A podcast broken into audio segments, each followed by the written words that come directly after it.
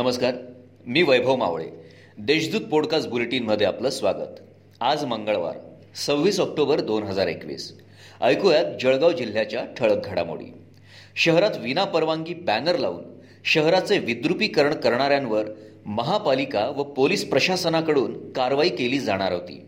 मात्र शहरात राजकीय पदाधिकाऱ्यांकडून महानगरपालिका व पोलीस प्रशासनाच्या नाकावर टिच्चून विनापरवानगी बॅनर लावण्यात आले असल्याने मनपासह पोलीस प्रशासन कारवाई करेल का असा प्रश्न आता सामान्य नागरिकांमधून उपस्थित केला जात आहे. महानगरपालिका मालकीच्या मुदत संपलेल्या व्यापारी संकुलातील गाडेधारकांकडे गेल्या काही वर्षांपासून थकबाकी होती. थकबाकीपोटी प्रशासनाने कारवाईची मोहीम सुरू केली. दरम्यान कारवाई टाळण्यासाठी आणि प्रशासनाला सहकार्य करण्यासाठी महानगरपालिका गाळेधारक संघटनेने पुढाकार घेऊन पंचवीस टक्के रकमेचा भरणा केला आहे यासाठी पन्नास लाखांचा धनादेश उपायुक्तांकडे सुपूर्द करण्यात आलाय.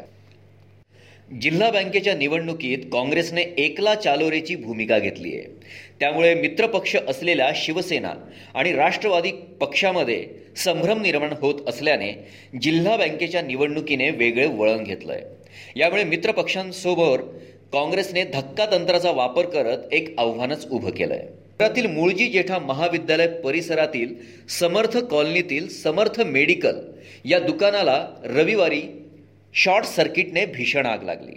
या आगीत दुकानातील ऐंशी हजार रुपये रोख तसेच औषधींसह बारा लाखांचा मुद्देमाल खाक झालाय.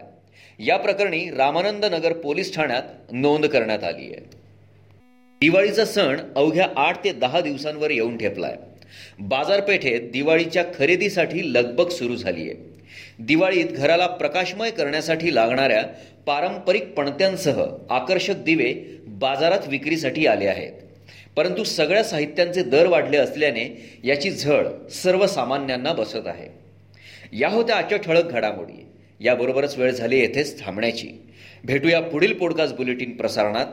तोपर्यंत संक्षिप्त बातम्या आणि ताज्या घडामोडींसाठी देशदूत डॉट कॉम या संकेतस्थळाला भेट द्या. धन्यवाद.